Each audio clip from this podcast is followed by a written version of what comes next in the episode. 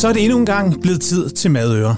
Jeres ugenlige gastrofoniske fix, hvor jeg sammen med en gæst tager pulsen på alt, hvad der smager godt og smager af mere. I denne uge har jeg besøg af en farverig personage. Han er kok, rebel, eventyr, han er gastronomisk opdagelsesrejsende, naturelsker, tv-vært, han er professionel spradebasse og alt mulig madmand, han er foredragsholder, han er fødevare- og bæredygtighedsaktivist, kogebogsforfatter, en del af Kirke Morbjerg, babymadsproducent, og så har han sin egen køkken- og knivserie. Han er en mand, der har mange jern i ilden og har en mening om det meste. Og hvor mange timer der er i hans døgn, aner jeg ikke, men nok flere end mine 24. I dag skal vi lære ham endnu bedre at kende og dykke ned i hans fortid, nutid og fremtid. Velkommen til dig, Nikolaj Kirk.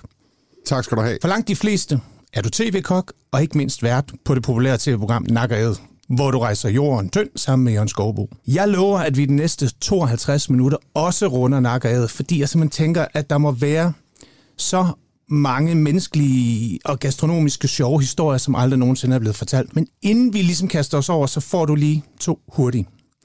Hvad glæder du dig mest til at spise i weekenden? Og hvad er din guilty pleasure? Er der et eller andet, som du spiser på en tankstation klokken halv tre om natten, når du er på vej hjem, hvor du lige kigger dig en ekstra gang over skulderen og tænker, det her, det håber jeg simpelthen ikke, der er nogen, der ser? Jamen, øh, jeg glæder mig.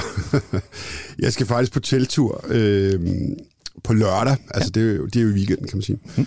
Øh, og der skal jeg lave noget øh, grillet fisk, tror jeg. Jeg har ikke helt besluttet mig. Og jeg glæder mig sådan set ikke... Det behøver ikke at være fisk, men jeg glæder mig allermest til bare at høre bålet og gløderne. Om det så lige er en fisk, men det er fordi, jeg godt kan lide fisk. Det kunne også være nogle grøntsager, det kunne også være et stykke kød, men, men det måltid glæder jeg mig rigtig, rigtig meget til. Mm. Blandt andet også fordi, at jeg skal gøre det sammen med en god kammerat. Øh, og det er sådan, når man er far, og hvis man har en kone eller en mand, eller er blevet voksen eller sådan noget, så øh, sker der noget med ens øh, vagtplan, og man har ikke så meget tid til at lave ting for sig selv, altså kun for sig selv. Så det der med at kunne have en lørdag aften ude i skoven i sted med en god kammerat, og bare hygge sig og vide, at øh, datteren bliver passet godt af konen, og alt er fint øh, og sådan noget. Det, det, det er sgu dejligt. Så det, det virker lidt som et afsnit af Nakkedes. Det er ikke Jørgen, du skal have med ud et eller andet sted og grille fisk? Nej, det gider jeg sgu Nej, ikke. okay. Øh, altså, Jørgen og jeg er jo sammen to og en halv måned om året, så det, det er rigeligt. Selvom vi elsker hinanden, ikke? Jo. Ja. Hvad så med den her guilty pleasure? Er der et eller andet, som du bare skal have med, som er møghammerende forbudt, når man er kogmand og Nikolaj Kirke, hvor du altid tænker, det håber jeg altså ikke, de finder ud af? Der er der sikkert masser af, af, af sådan nogle ting, det tror jeg, men øh, jeg øh, kan rigtig godt lide at spise øh, labre laver. Øh, når jeg kører hjem fra Jylland, øh, så køber jeg tit en pose labre laver, og jeg ved ikke rigtig om... Øh, om det i virkeligheden ikke skulle have været nogle økologiske øh, vingummier i stedet for, eller noget i den stil. Men øh, de står altså der på hylden, eller hænger på sådan en krog, mm. og jeg kan huske dem helt fra, da jeg var dreng.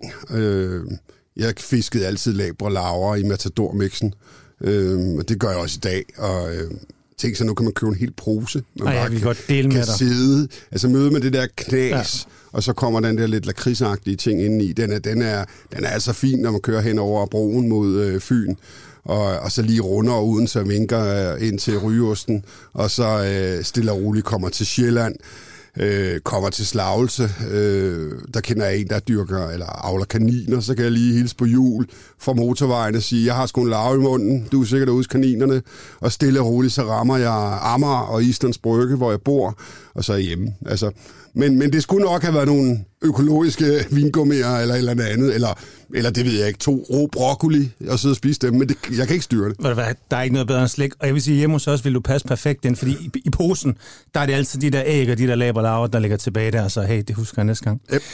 Nikolaj, lad os lige få etableret, hvem du i bund og grund er.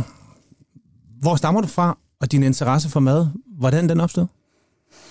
Ja, altså, jeg stammer, jeg er københavnerdreng, jeg er, Mhm. er født i det, der hedder København K, og det er jo, øh, det er jo nærmest Indre By, øh, lige ved siden af Kommunehospitalet, som ligger øh, ikke så langt fra det, der hedder Kartoffelrækkerne.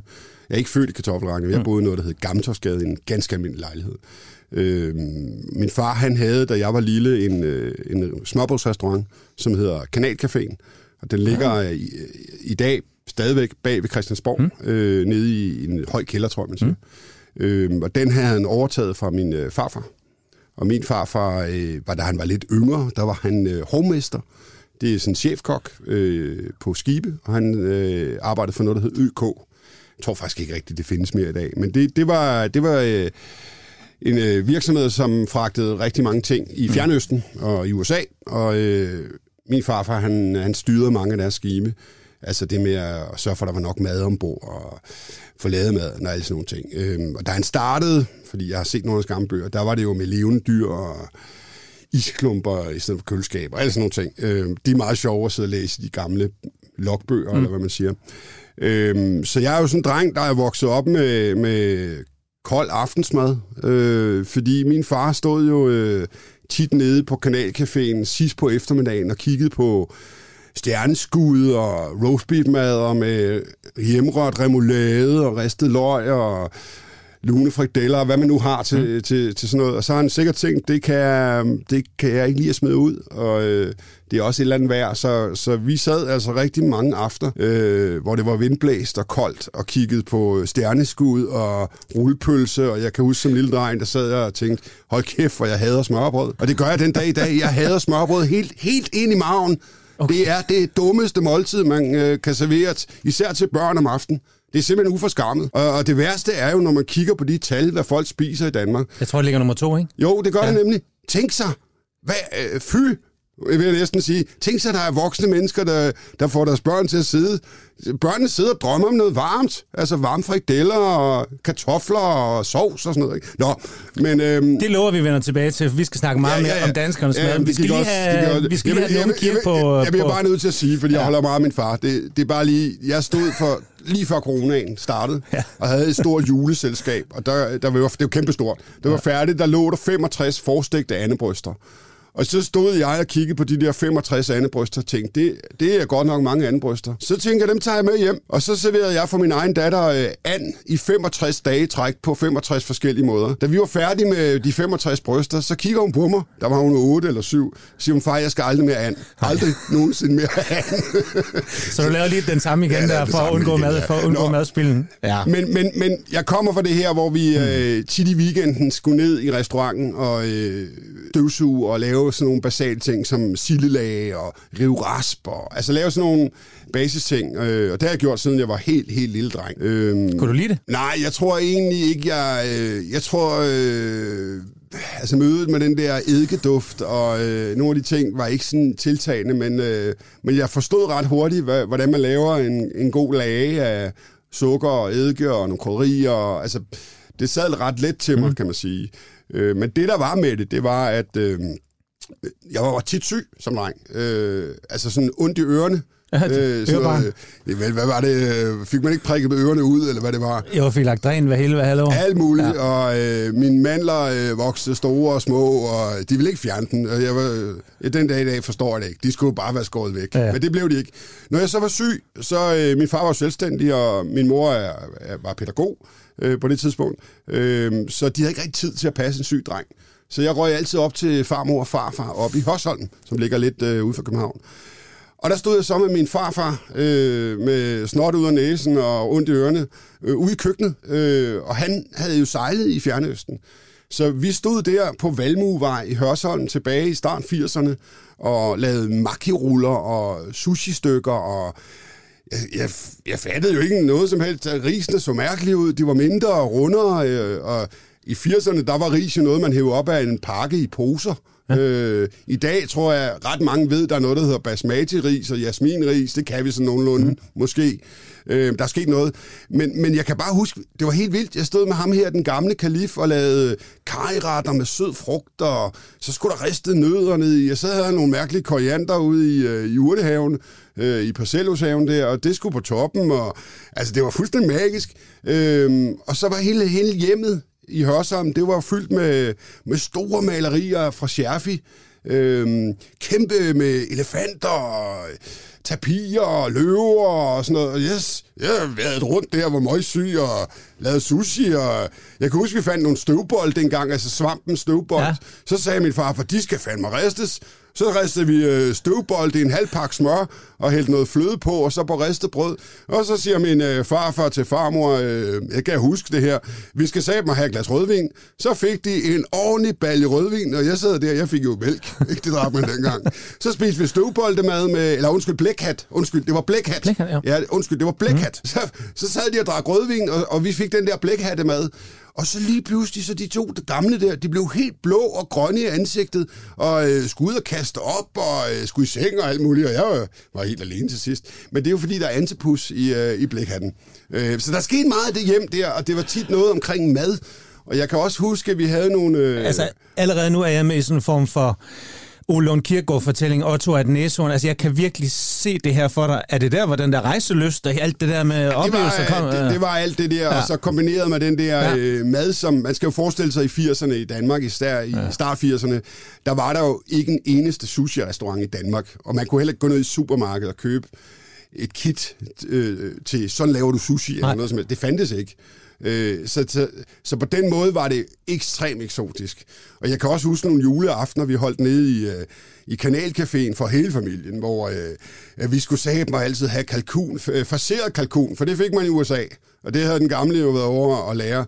Så det var gigantisk. Øh, altså, nu er jeg jo blevet større, ikke? Så jeg, jeg, jeg tænker, at kalkunen var større end Sankt Berners hund.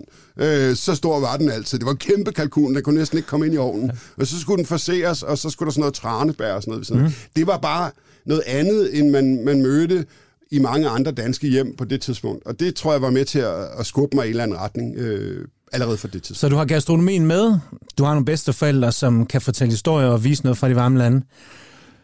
Men du må også have blevet ældre og ligesom tidspunkt ligesom tænkt, okay, hvad pokker skal jeg blive? Øh, skal jeg overtage smørbrødsrestauranten? Eller gjorde man der i... Hvad var din altså, rejse? Altså, jeg havde faktisk, øh, jeg havde faktisk arbejdet... Øh, i gamle dage, der havde unge mennesker jo, øh, hvad hedder det, fritidsarbejde. Ja. Øh, det ved jeg ikke, om man har mere, men det var meget almindeligt, man havde det. Øh, og jeg havde fritidsarbejde fra 6. klasse og frem til 10. klasse. Det havde jeg en, øh, delikatesseslagter, hed det, som, øh, som lå i Sølvgade inde i København. Altså mere havde du altså heller ikke smørbrød, da du også lidt tog et fritidsjob omkring det der?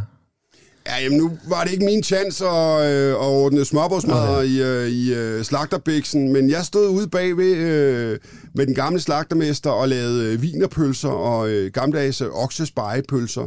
Øhm, og det sjove var faktisk lidt, fordi der er ikke så meget af det tilbage, men det var jo en slagterbutik, som i baglokalet, øh, baglokalet havde sin egen øh, rygeovn, altså koldt rygning. Mm. Der var kogekar og hakkemaskiner og alt det. I dag er meget af det jo skubbet ud til industrien, ja. og så bliver det ført ind. Øh, det kan både være dårligt skidt, men, men, men der er ikke så mange slagter, der står ude bagved og, og laver alle pålæggene selv. Men det gjorde vi, Øhm, og det var, det, var, det var fuldstændig magisk også, at, at ligesom komme i gang i det. Men jeg kunne bare mærke allerede på det tidspunkt, at jeg synes, det var sjovt at, at skære en halv gris op og øh, forarbejde den til, til noget.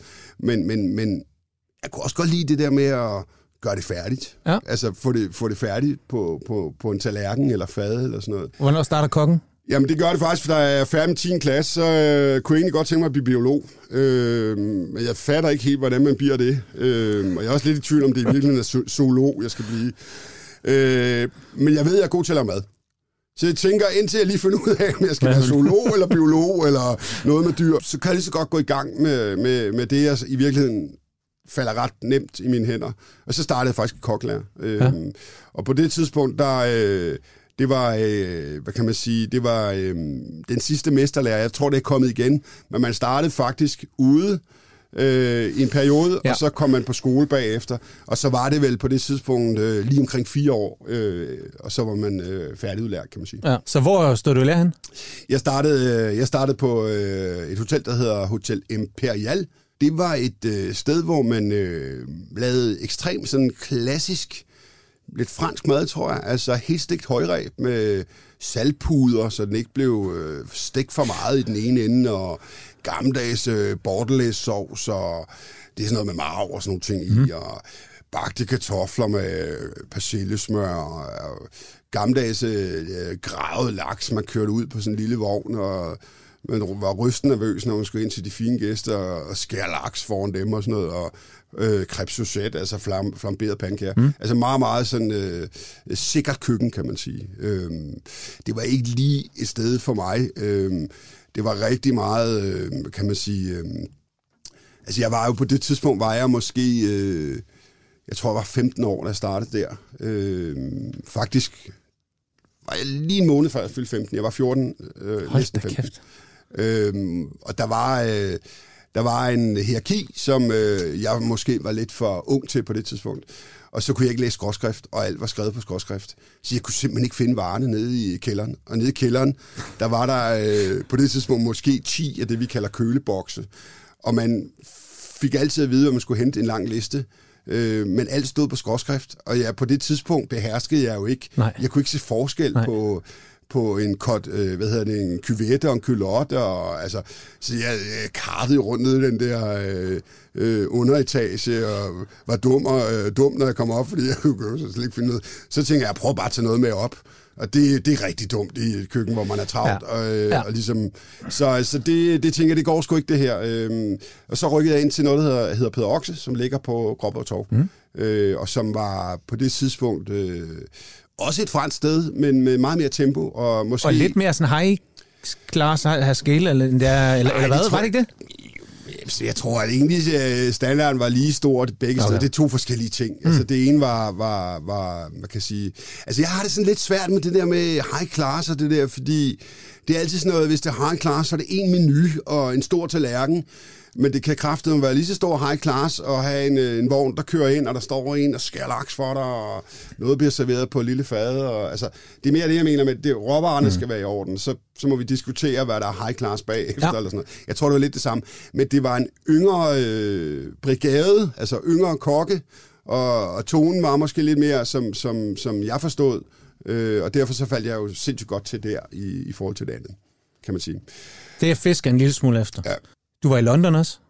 Ja. Du kommer hjem med noget, og er sådan et, ah, sådan slidt ord, sådan stjerneskud, altså sådan en, man kiggede på. Så kan du ikke tage os lidt med på, på den rejse, det her? Jo, men jeg, jeg, jeg tror på det tidspunkt, øh, der var jeg jo, for det første fandt jeg ud af, at jeg ville gerne være kok. Øh, og da jeg ligesom gik i gang med det, så kiggede jeg på nogle af de kokke, jeg mødte ved siden af mig. Jeg var jo elev, og så kunne jeg møde folk, der kom ind om morgenen og, og tog en kasse pikvar. Og så lige pludselig, så lå der bare øh, nogle magiske stykker på en pande, som blev til noget fuldstændig fantastisk på en tallerken, og som smagte vidunderligt. Og så tænker jeg bare, det skal jeg sige. Jeg skal sige bare blive lige så god som ham. Altså, og så gik man i fuld gang, øh, småede ærmerne op og gik i gang. Når man så kunne det der, så kiggede man lige over på ham igen, så lavede pikvaren på en ny måde. Så tænkte man, det er sat på løgn, det skal jeg også kunne. Og på et eller andet tidspunkt, så står man der, det køkken, man er i, fordi det er de samme folk og sådan noget, og tænker, nu kan jeg heller ikke hive meget mere her, så jeg er nødt til at søge andre steder hen. Mm. Og så begynder man, eller nogen gør, at kigge, hvor er der noget nyt, der kan give mig noget. Øhm, og det var der i allerførst i Sverige, i, øh, i noget, der hed, på en restaurant, der hed Petre Pumper, som, som lå i, øh, i Lund. Den findes ikke mere. Og som blev styret af en, en køkkenchef, eller restauratør, der hed Thomas Dreng. Mm-hmm. Øhm, og han bød ind med et køkken, som var lidt anderledes, end jeg havde lært fra start. Fordi for det første var det det, vi kalder et alaminut-køkken. Altså alt ligger råt og tilberedes på bestilling. Hvor rigtig mange køkkener er bygget op på, at nogle ting er lidt forberedte. Ja. Øhm, og når man begynder det andet køkken, altså et alaminut-køkken, så, øh, så kræver det en benhård øh, taktik og styring af køkkenet. Øh, så jeg tog til Malmø, eller til Lund, øh, for ligesom at prøve at sætte mig ind i at se, kunne jeg, kunne jeg lære det her køkken at kende? For det første var køkkenet bygget op på en anden måde. Jeg kom fra et køkken, hvor det var delt op i, at man stod og lavede forretter, nogen lavede hovedretter, og nogen lavede desserter. Men, men i det her, hvad kan man sige, alaminut-køkken, der deler man det ofte op i, at nogen står kun og laver grøntsager, nogen laver kun sovs og, og, og cremer, hmm. og nogen laver måske kun fisketingene, og nogen laver kødtingene.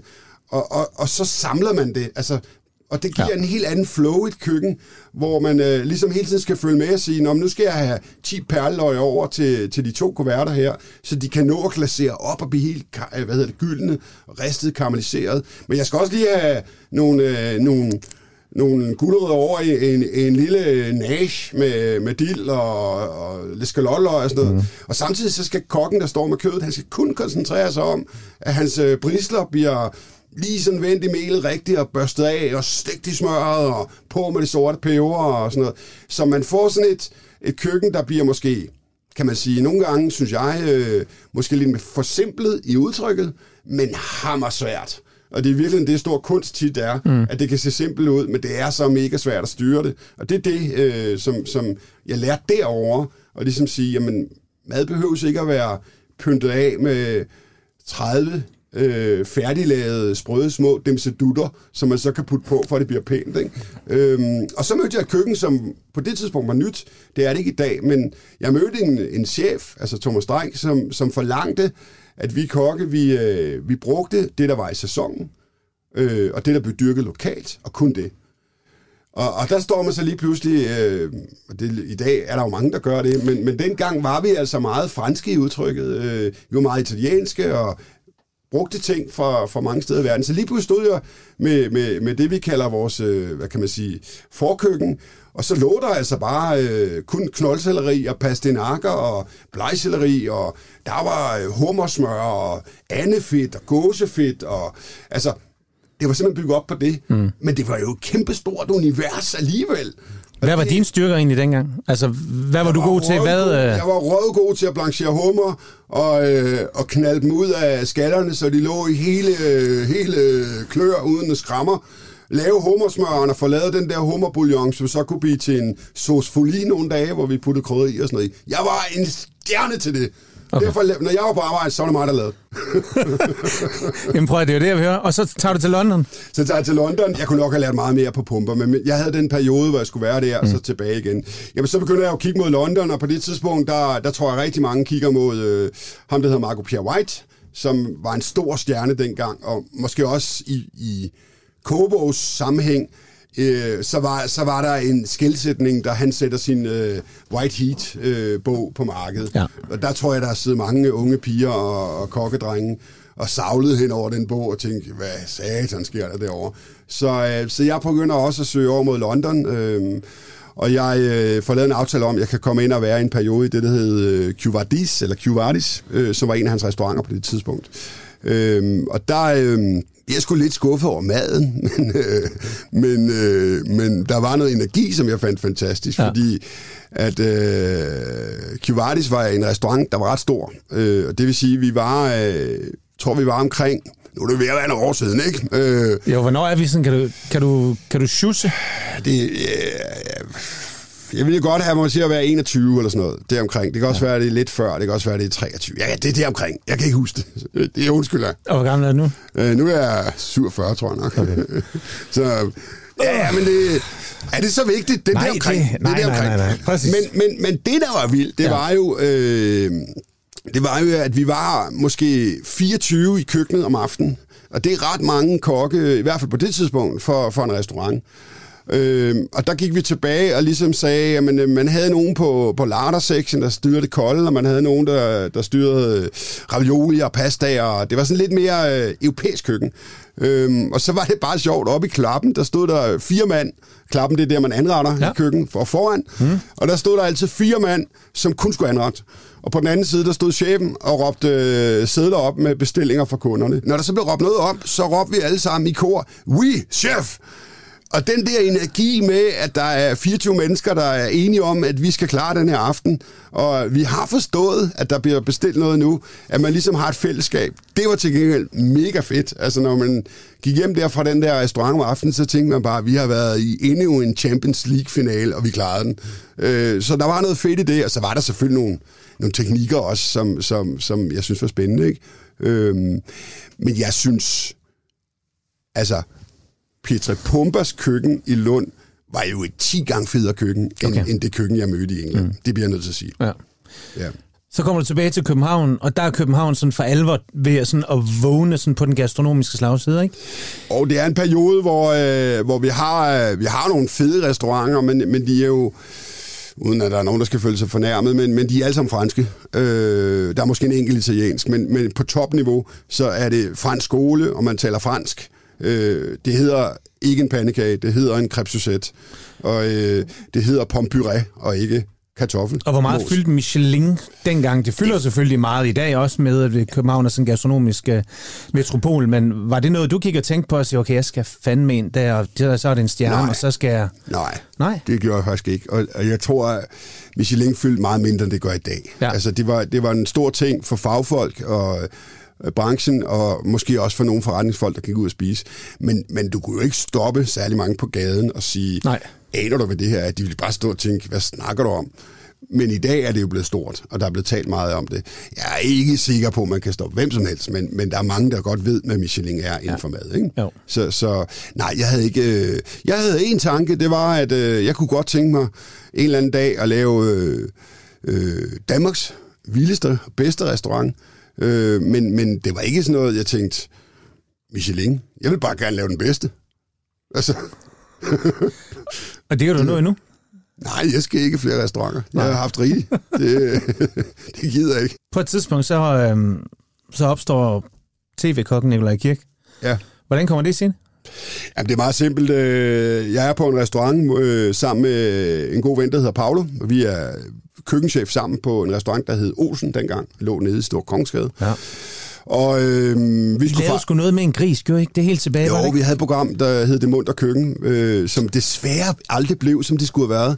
Altså, Det Munter Køkken var jo et madprogram, hvor der gik en levende gris rundt, og så, øh, så fodrede vi den undervejs. Det er rigtigt, det var sådan, Men det var. ideen var jo til det munter køkken, og det er jo der, at censur er frygteligt. Men ideen var jo, at Paul og jeg, hver gang vi startede en udsendelse, skulle vi sige, goddag og velkommen til det munter køkken. I dag, der øh, ordner vi lige en due. Og så skulle vi tage en levende due om fra bagbutikken.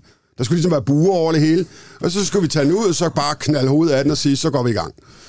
Ja. Øh, men det synes TV2 var lidt for voldsomt, så det blev til en gris, der øh, gik Som rundt rester. Ja. Nå, men det startede ved, at Paul og jeg, vi skulle fejre et års fødselsdag med den her restaurant, Olsen. Og vi øh, gik og snakkede, hvad det kunne være. Og jeg havde kigget øh, længe i Guinness rekordbog, for der var en rekord på verdens øh, hurtigste menu. Øh, tre retter til fire personer, og den var på, jeg tror, at det var, jeg er ikke så god til husting, men lad os bare sige, at den var på 2 minutter og 9 sekunder. Øh, og jeg havde læst lidt på den menu, at man måtte være to kokke. Øh, og så sagde jeg til Paul, den der kan vi sagtens slå. Det kunne måske være en sjov happening, når vi fejrer et år. Og så øh, holdt vi øh, en træning, og det gjorde vi efter øh, en fredag aften, hvor vi øh, havde haft masser af gæster. Klokken var vel halv tolv eller sådan noget om aftenen, og vi var, havde pakket ned og sådan noget. Og så stillede vi os, og opgaven er, at man skal lave de her tre retter til fire personer, men alt skal ligge råt. Forretten var røget laks, så der skulle ligge en hel side, side røget laks med røghinde på og ben. Så du, inden du kan komme videre, så skal du have fjernet røghinden, eller øh, den der skal du skære af, og så skal du tage benene ud, så skal du skære dem op, og så var det noget med noget øh, stenbiderrovn, som så skulle renses og røres i noget øh, No way, det er noget simpelthen ikke. Og det, øh, det slog vi med 38 sekunder den fredag aften. Så kiggede Paolo og jeg på hinanden. Vi var jo 19 og 20, og tænkte, det er simpelthen for lidt. Det gider vi sat mig ikke at træne på mere. Øh, så gik der et par dage, så ringer TV2-nyhederne og siger, at de havde hørt om de her to kokke, som skulle lave det, og give sig kort forsøg. Og dengang var det tit sådan i nyhederne, at de sidste to minutter i øh, de sene nyheder, eller de store nyheder, der var der et eller andet hyggeligt. Sådan en feel-good segment lige så rundt Ja, af. børn tegner ja, Ja, eller yes. et eller andet. Det mm. sagde de, det kunne de godt tænke sig at gøre med os. Og vi sagde, jamen det er fint, øh, det er der reklame til restauranten. Så kom der tre kameramænd, og øh, der var måske 200 mennesker, der kiggede, og vi havde aldrig nogensinde kigget ind i kamera før, eller noget som helst, så vi var jo altså, st- stjerne nervøse. Og lige pludselig står vi der, begge to kan se hvidt, Øh, og jeg kan ikke huske, hvordan vi kom det igennem, gennem det. Men vi slår den med et sekund, øh, rekorden, så vi får lavet verdens hurtigste menu. Øhm, og det kommer i nyhederne og alle de ting der. Øhm, og vi fik faktisk et gavekort fra øh, Guinness på. Det fik man dengang på 1000 kroner, som, som vi drak øl for, tror jeg, dengang vi var unge. Øhm, men så går der et par timer efter nyhederne selv, så kommer der en dame ned i restauranten og siger, hun hedder Karen Tisted, og hun skal til at lave Godmorgen Danmark, øh, som var helt nyt på det Ja. tidspunkt. Og så siger hun, hun synes, vi skulle komme fire fredage, og så bare vise, hvad vi kan. Og vi stod lidt der og kiggede på Karen Tisted, og så sagde jeg til hende, Karen, prøv at høre, vi har rigelige arbejdstimer, øh, så vi skal lige vide, er der penge i det her? Så kiggede hun lidt på mig og sagde, det kan vi godt finde ud af. Så sagde jeg, men så kan du godt regne med os. Og så kom vi øh, de der fire fredage, og så blev vi faktisk hængende i, eller jeg gjorde i hvert fald i 11 år, og Paolo var med meget af vejen. Øh, så, så sådan startede det faktisk. Så det var begyndelsen på tv. Ja. Et andet ben, som langt de fleste sikkert også kender, det er nakkerede. Nu fortalte du selv om, hvordan karantister ligesom tog fat i jer her, for at skulle starte op på Godmorgen Danmark. Jeg tænker, det må have været en anden snak i forbindelse med nakket. Jeg forestiller mig, at du må have ringet op af en tilrettelægger eller redaktør, der har sagt, øh, hej Nikolaj, vi har en idé om, at dig og en anden vært skal rejse jorden rundt i Danmark, vælge dyr, skyde det og tilberede det. Er det nogenlunde sådan, som det foregik? Nej, Nej. slet ikke. Okay. øhm, altså, Jørgen Skovbo, han ringer til mig på et tidspunkt, øh, og siger, at øh, jeg skal nok gøre det kort, ikke? men han siger, at vi skal, om jeg kunne have lyst til at være med til at lave et juleprogram, hmm. hvor vi skal slå Rudolf ihjel, altså julemandens rensdyr. Og på altså, side... Du har også arbejdet med nogle præmisser, der er en lille smule svære, ikke? For, for sådan voksen i tv-branchen at håndtere, ikke? Jo, jo, jo, jo. Ja. men øh, det, kan, det kan vi tage os af. Det må de rode med om bagved.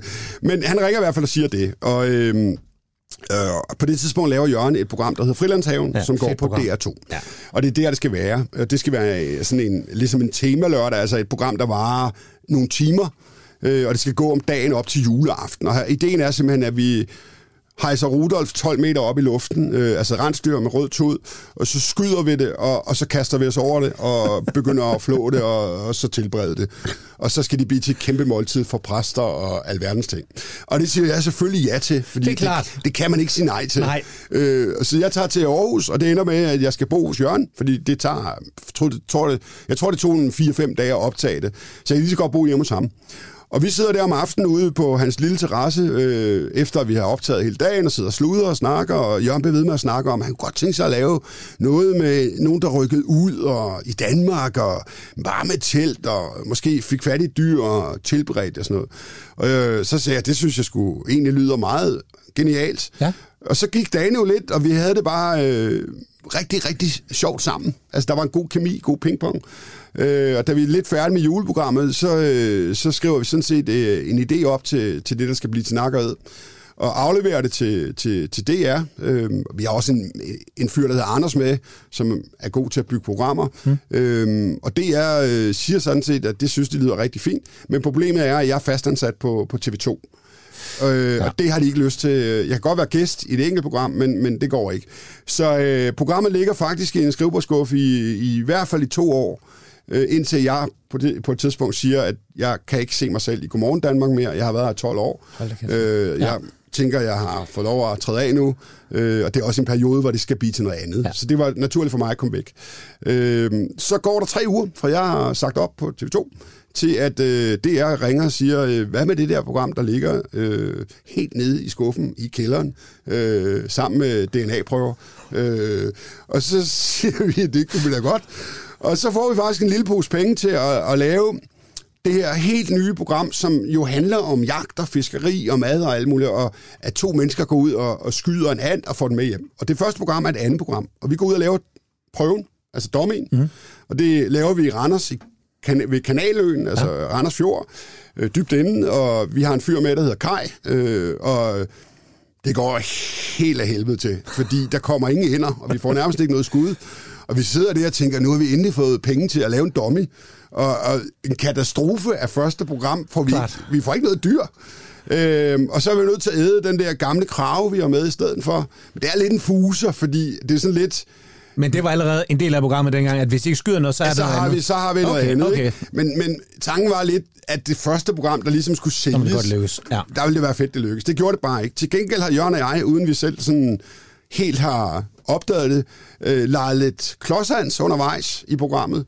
Øh, og det er jo selvfølgelig kommet på bånd. Øh, og, og Anders, som er god til at gribe ting, han, øh, han er så ond, så han går hjem i klipperummet sammen med klipperen, og, og så bliver han altså, får han sagt til klipperen, der ligger altså du kan faktisk bygge en anden historie op omkring jagten og anden, anden og graven, som hedder Klodshands, fordi de to idioter går faktisk og gør sig selv til Klodshands. Så når man ser første program af Nakkerhed, så handler det faktisk om det der med noget, der er grimt, som til sidst bliver det smukke, fordi kraven kommer til at smage rigtig godt. Ja. Vi får lavet programmet, og vi synes faktisk, det er godt, men vi er tvivl, om de vil tage det, fordi vi ikke får et dyr. Øh, men, men det ender jo med, at DR synes, det, det rykker. Var det DR2 øh, eller DR1? Det var DR2. Ja. Øh, og så får vi lov til at lave øh, en sæson til at starte med, og så går vi i gang. Øh, og så er det, vi, vi begynder at, at forme det lidt mere og sådan nogle ting. Ja. Og så er det så er, der, så er der sket meget undervejs, så er I rejst ud. Ja, det er jo klart, når vi, vi de Når første... ikke er mere skyde. Ja, mere- de første, øh, tror jeg, 4-5 år, der er vi jo sådan set i Danmark. Ja. På et eller andet tidspunkt kan vi jo godt se, at vi synes, det er sjovt at lave det, og der er også nogen, der gerne vil se det. Der er sikkert også nogen, der ikke gider. Ja, for det flytter Øh, også fra DR2 til Date, ikke? Ja, det gør det først senere. Nå, gør det det? Okay. Øh, det gør det først senere. Men vi kan godt fornemme, at hvis vi skal blive ved med at folde det her ud, så har vi brug for nogle flere dyr, eller nogle andre jagtformer, eller noget nyt fiskeri. Og derfor så begynder vi faktisk at sige, jamen okay, så rykker vi til Sverige, Norge, Ja. Grønland, Island, de steder. Mm. Men vi har en tanke, og den har vi dengang, og den har vi også i dag, at når vi laver en nak- og æd-sæson, så skal der minimum være halvdelen af programmerne i Danmark. Fordi Bjørn og jeg elsker at lave fjernsyn i Danmark. Der er noget fantastisk over lyset, øh, de mørke aftener med bål. Der er også noget øh, fantastisk i at kunne sige, hey, det behøver altså ikke koste 100.000, for at det kan blive godt. Øh, og det viser det jo også, at man kan tage til Sæby og fange fisk og bo ude i, øh, i tjørnhækken der, og så få det til at blive godt. Så det er sådan et, det er et must for os, at vi skal, vi skal aldrig nogensinde lave en serie, hvor vi kun er i udlandet. Vi vil også gerne lave noget i udlandet, mm. men vi vil bare aldrig glemme de fede oplevelser, der også ligger i Danmark. Jeg tænker, produktionsmæssigt er det også en lille smule lettere i Danmark.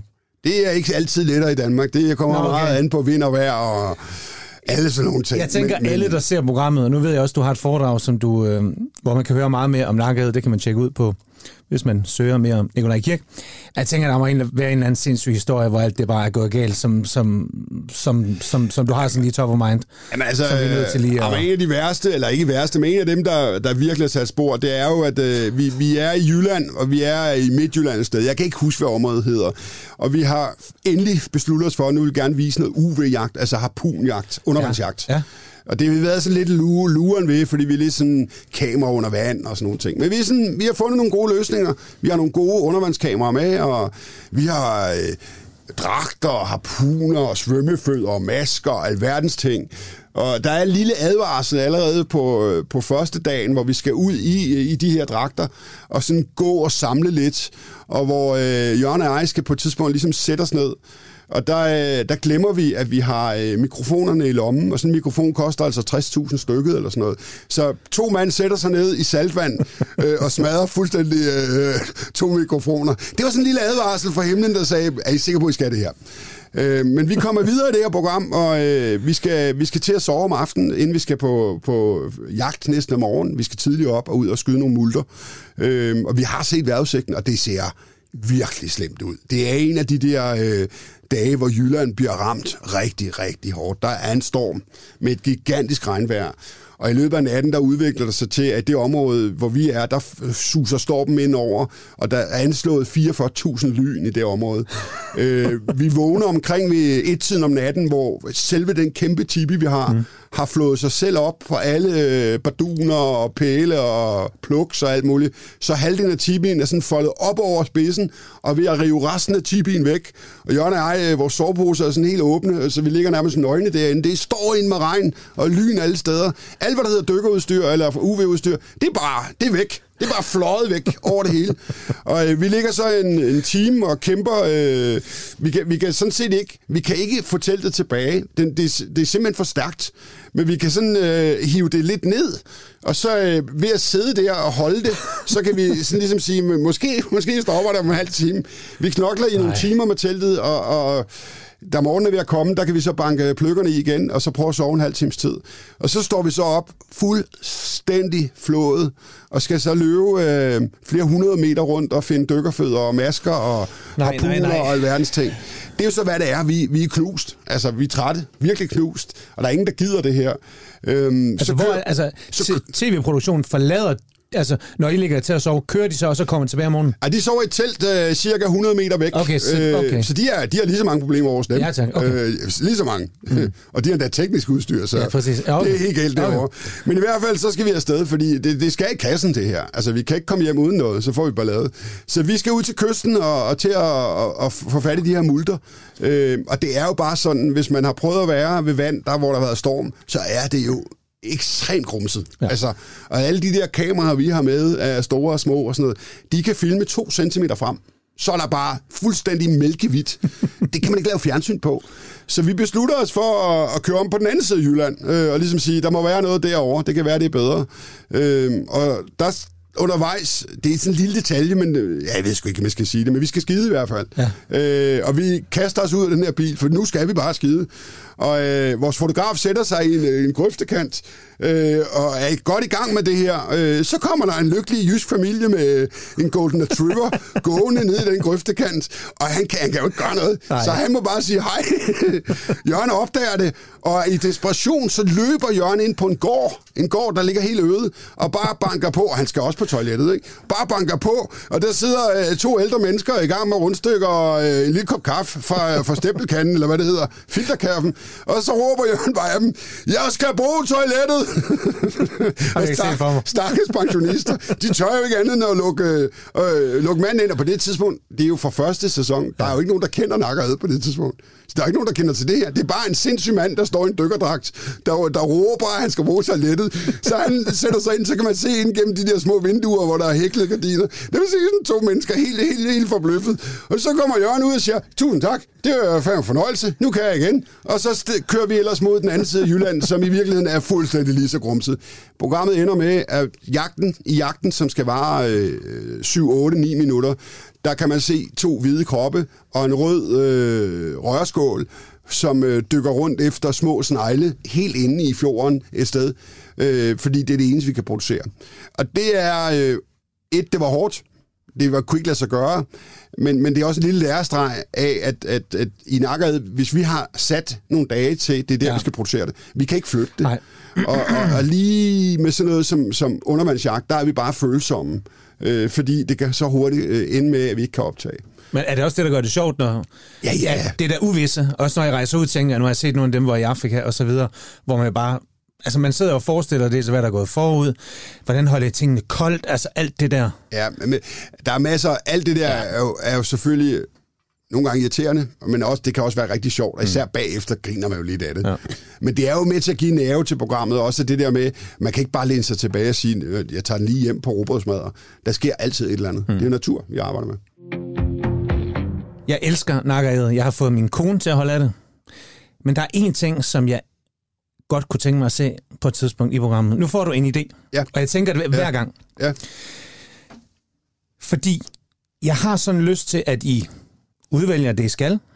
I finder det, I sanker, men en gang så gad jeg godt se den gamle mesterkok, der kom hjem fra London, lave fine dining på det, I lavede. Med et hvidt bord, med du, med vin. Altså prøv at lave det til det køkken, som du i London eller i København, eller det, som I lavede.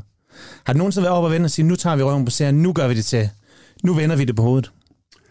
For der var en altså, gang, du havde en flaske Pingus med, og sat på bordet, kan jeg huske, jeg engang har set. Ja. Den har sikkert været tom. Nej, det, det, den, den, blev, den var fyldt, men den blev tømt i, øh, vi brugte den til rødvindsovs. Det, det er jo vanvittigt. Det er jo blasfemi. Og det var Pingus? Altså, jeg synes, at nogle gange skal man gøre nogle ting øh, og prøve det af, og øh, ligesom øh, sådan, øh, lade være med at tænke så meget over, øh, mm. om det er blasfemi eller ikke blasfemi. Det er i virkeligheden også bare en flaske rødvin. Ja, det er et landbrugsprodukt. Altså, og jeg kan ikke gøre for, jeg kan jo ikke gøre for, det var jo lidt en fejl, jeg kan jo ikke gøre for, når jeg siger til Jørgen, tag lige vinen og giv den en, en chat. At han så tager vinen og tømmer flasken. Det kan jeg jo ikke, altså jeg kan ikke styre det, vel? Det er jo, jeg skal Nej. heller ikke ret på folk. Nej vel? da. Så, øh, så ja. Nej, men faktisk, i virkeligheden, jeg forstår, hvad du mener, og det, øh, jeg synes heller ikke, vi har ikke helt gjort det, men der ligger faktisk to afsnit, hvor vi har gjort lidt af det. For der ligger faktisk et skarv-afsnit, øh, hvor, øh, hvor, jeg, hvor vi leger, vi hygger os lidt. Jeg har taget kokkejakker med til Jørgen og jeg, og kongen porcelæn, og øh, Geo Jensens sølvtøj, og vin, og vinglas. Øh, og så laver vi noget mad, som skal være lidt mere, end det plejer at være. Er der simpelthen et program, øh, ja, simpelthen ja, det er der set, faktisk. Øh, og det går... Altså, Jørgen er skidegod i køkkenet, men, men han er jo ikke vinmand. Nej. Så altså, det, kærligheden finder han ikke helt til vinen. Øh, men, men det ligger der. Og så ligger der et andet fra... Øh, fra, jeg mener, at det er fra, øh, hvad hedder det, det er i hvert fald fra Afrika, og jeg tror, det er fra Mozambique, og det er en, øh, jeg tror, det er en diker, vi skyder, og hvor vi øh, laver øh, gammeldags nogle, øh, det man vil kalde for lammekroner af ryggen, ja. hvor vi ligesom tager øh, hele ryggen med ribben stikkende ud, og sidder og renser hver eneste ribben. Og så øh, sidder, øh, som man gjorde i ja, ja. 80'erne, klipper små kokkehuer af papir ja, og sådan noget. Ikke? Så der er lidt af det, men jeg forstår ja. godt, hvad du mener. Jo. Nikolaj, vi to vi er nødt til at lave en aftale allerede nu, fordi øh, det, jeg lovede serien i begyndelsen af programmet, så det kan jeg ikke holde. Nej. Kan vi allerede nu lave en ny aftale om, at du kommer ind i Madøre igen? Ja, hvor vi snakker sagtens. om danskernes madvaner. Ja. Vi skal høre noget mere om din øh, fascination af naturen. Ja. Fordi så vil jeg meget hellere være ærlig og sige, det når vi ikke i dag. For det er der simpelthen ikke tid til. Du har simpelthen for meget på hjertet, og det vil vi super gerne høre. Noget, jeg også gerne vil høre, det er, hvilken råvarer du har taget med, for der kan vi garanteret også godt bruge noget tid. Så alle mine gæster får lov til at tage noget med, der betyder noget, der smager dem ekstra godt. Så jeg tilspørger jeg dig, herr Kirk. Hvad har de medbragt til Madøre i dag? Jamen, jeg har jo taget... Øh, jeg synes faktisk, det er svært. Altså, ja. det bliver jeg nødt til at starte med, Godt. fordi jeg er jo sådan en, øh, som har mødt det spørgsmål mange gange. Hvad er din favorit? Og i virkeligheden, så bliver jeg jo nødt til at sige, jeg har selvfølgelig noget med, det er klart, men jeg har jo ikke én favorit. Nej. Jeg, har, jeg vil hellere sige, at jeg har nogle favoritter, alt efter hvor vi er på året. Mm. Altså, jeg synes jo, når de nye jordbær kommer, Jamen, danske dejlige jordbær, så er det måske min favorit lige der. Ja. Men når vi er ved at være sidst på sæsonen, så er der altså noget andet, der er mere spændende. Men lige nu, lige, Lige nu, nu ja. der synes jeg, at den her lille fisk, øh, som jo er fjæsingen, øh, en lille aflang fisk, med, når man lige trækker den op af vandet, med orange og blå og hvide og sorte mønstre hen over siden. Øh, en lille fisk, som... Øh, mange måske har lidt stramt forhold til, eller måske endda er lidt bange for. Ja, Øhm, fordi det er jo en af dem, man bliver... Man skal lige huske at holde en, øh, en øh, times pause, når man har spist, og så skal man lige huske at passe på de der fjesinger der, ikke? Det var sådan nogle baderåd, som Ja. jeg fik. Ja. Og det skal man sådan set også, fordi Okay. det, den er giftig, Ja. og den er faktisk også Nordeuropas giftigste fisk. Okay. Så, så den er giftig. Øh, men, men det er ligesom med bistik, at langt de fleste, hvis de bliver stukket af en, af en fæsing, hmm.